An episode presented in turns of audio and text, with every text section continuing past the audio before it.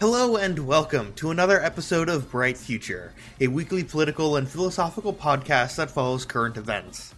Each episode begins with a researched essay section to lay out the objective facts before I open up the discussion to the listeners to discuss our subjective opinions. However, to keep our discussion civilized, I have organized the following rules. Do not insult each other. Bringing in a second argument that is not relevant to the first is a red herring fallacy. Hitchens Razor says that which can be stated without evidence can also be dismissed without evidence. When it comes to your facts, make sure you you are using a reputable source or a basic universal truth like mathematics. The Sagan Standard says that extraordinary claims require extraordinary evidence to prove. This, combined with Occam's razor, helps avoid plausible explanations becoming wildly implausible. Hanlon's razor states not to attribute to malice that which could be reasonably attributed to plain stupidity. This helps avoid us viewing people as evil when they may instead be simply uninformed. Lastly, take into account new information to refine and update your opinions. Opinions are subjective, meaning they can vary from viewpoint to viewpoint without necessarily being incorrect. However, if your opinions contradict facts which are objective, it can become an impediment to affecting healthy and positive change in our world. This is called belief perseverance. I'm your host, Samuel Adams, but please call me Sam. This podcast aims to look at our political events and how we may improve, so that there may one day be a bright future. With no further ado, let's begin our episode for this week, which I have titled One More Time. The Speaker of the United States House of Representatives. If you've been paying attention to the news over the past week, you've probably seen that title tossed around in the headlines. But what is this position? How do we choose who the Speaker is? And why is it all over the news? The Speaker of the House is the head of the House of Representatives, first established in 1789. The Speaker is usually the leader of the House's majority political party. And while the Constitution does not specifically state what role and responsibilities the Speaker of the House takes, they do still have more political power than the other members of the House. The Speaker's primary job is to make sure that the House passes bills that the majority party supports to the next step of the legislative process. The Speaker is the primary link of communication between the President and the White House. In addition, the Speaker is the one who receives declarations from various officials that state that the President is no longer able to serve as the President or is unable to resume office, like their doctor or in the some other event where the 25th Amendment takes place. The Speaker is elected by the other members of the House at the beginning of a new Congress after a general election, so basically every other year. Now, if you'll remember, I did do an episode a few months ago about how I was going, who I was going to vote for in November's general election, which is the first time that I actually officially voted. That election now goes into effect, or did go into effect, on January 3rd. I've lost my spot. Um, in order to become the new speaker, you need the majority of the votes. Not more votes than the other candidates, but the majority, more than 50%. That means that if there are two options, it is possible that no candidate receives more than 50%, in which case the vote is thrown out or needs to be redone. Because the speaker is voted in at the beginning of every other year, the speaker can change in the middle of a presidential term, or the president can change in the middle of a speaker's term. The speaker and the president, if the speaker and the president belong to the same political party, the role is, tends to be more ceremonial, which effectively allows one party to quickly forward their agenda, although usually at the expense of the other party. On the other hand, if the speaker and the president belong to opposite parties, they tend to bump heads more. The speaker gets more public, with their role, and their influence tends to increase, and the speaker commonly becomes the most vocal opponent of a president's political agenda. For the most recent example, Speaker Nancy Pelosi was very vocal against Trump's proposed border wall, saying, quote, I've got the recording here, so I have to pause the music and switch over. A wall is an immorality. It's not who we are as a nation. And this is A wall is an immorality, it's not who we are as a nation. That's what she, she said that very publicly while Trump was pushing for that proposed border wall. Now, remember earlier how I said what the how the speaker is elected? You don't win by getting more votes than your opponents. Instead, you need to get more than half the votes, which is where last week's story began. January 3rd, 2023 was the first day of a new Congress, the 118th Congress, where the members that won the votes from last November's election were sworn in. In that election, the Republicans won the majority of House seats, but only narrowly 225 Republicans to 216 Democrats. Congress opened on January 3rd, and the vote for the Speaker of the House commenced. One of the choices was Republican Kevin McCarthy. He is currently in his ninth House term and had previously been a candidate for the Speaker in 2015 but dropped out, saying that the Republicans needed a fresh face to unite them, and I am not that guy.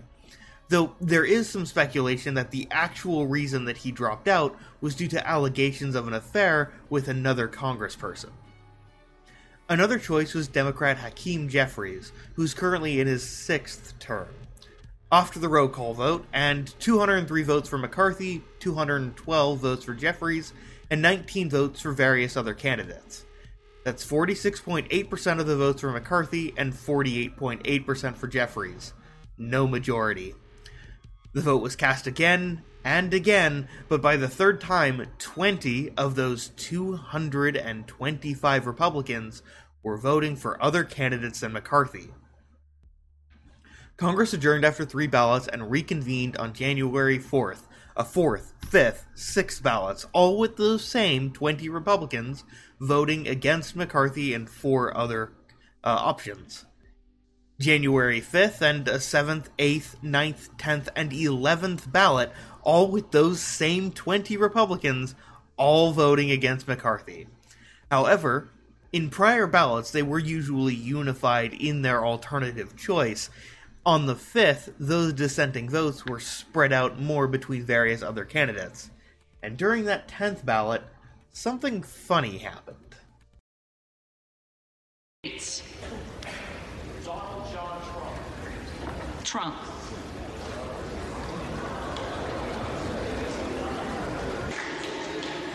The Honorable Donald J. Trump of the state of Florida has received one.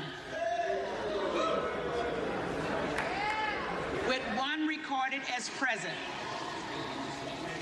No member elect having received the majority of the votes cast, a speaker has not been elected. Yes, you heard that right. David, or sorry, Republican Matt Gaetz nominated Donald Trump for the Speaker of the House. In case you're wondering, the Speaker doesn't actually need to be a member of the House, which Trump isn't right now. So if he got the majority, Trump could have actually become the Speaker, but it only, only got but he only got the one vote and only for that one election. For that one vote. Congress reconvened on January 6th, and the House voted a 12th and 13th time. However, during these ballots, there were less holdouts. This time, only seven Republicans voted against McCarthy on the 12th and six on the 13th. Still, McCarthy didn't get those last few votes, so he still did not get the majority. So, the House adjourned until later that evening to allow McCarthy to try and negotiate for those last few holdouts. The 14th ballot, and now only four Republicans voted against him. This left McCarthy with 216 out of the 432 votes that were cast. Exactly 50%. But 50% isn't a majority, it's only half. Rapidly approaching midnight, the House proceeded to vote on a motion to adjourn until noon on January 9th, and hopefully in that time, those four holdouts could be convinced to, at the very least, switch their votes to present and lower the total number of votes from 432 to 428. However, due to family obligations, many of the Republicans who voted for McCarthy wouldn't be able to attend on the 9th. So instead, Marjorie Taylor Greene called Donald Trump on her cell phone and passed it around to those four holdouts to try and convince them to change their votes, and they agreed. Suddenly, that vote to adjourn could become critical. If they closed the session, there would be no vote, and as the vote began to close, many of the members of the House began to chant.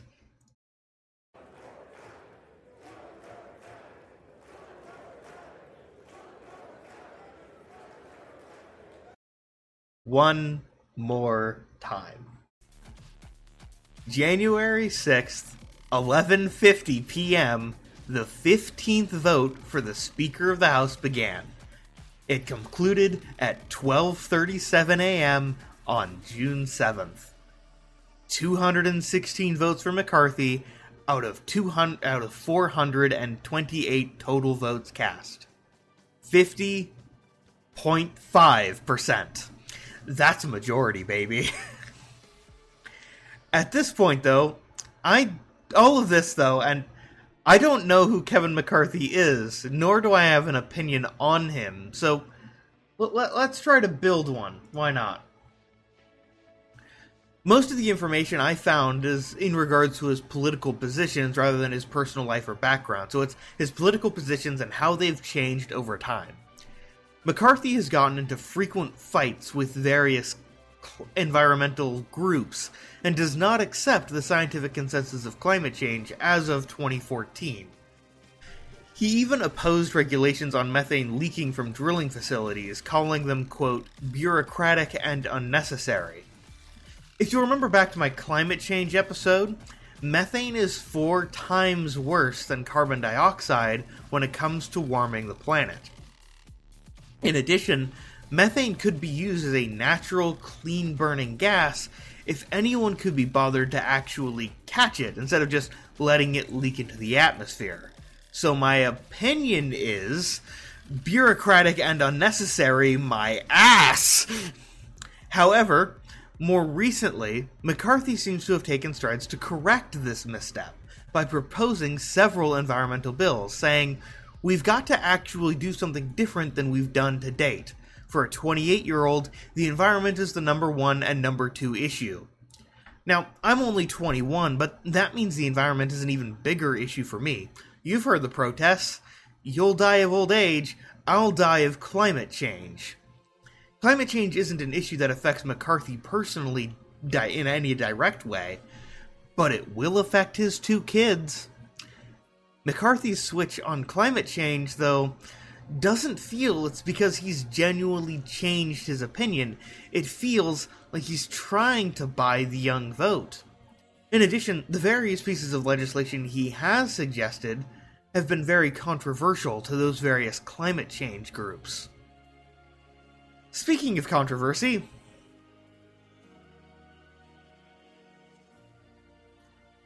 this brings me to the one political area that I really don't like going to Donald Trump. McCarthy was a very early supporter of Trump, saying that his intensity could help win White House seats. He also defended Trump after the 2018 midterm elections when the Democrats won the House majority, and the the Democrats were starting to possibly look into investigating Trump. McCarthy described these investigations as a small agenda and that he had already been investigated for a long period of time. He also defended Trump's request for Ukraine to investigate candidate Biden for him. However, McCarthy condemned the Capitol riot, saying that Trump, quote, bears responsibility for Wednesday's attack on Congress by mob rioters,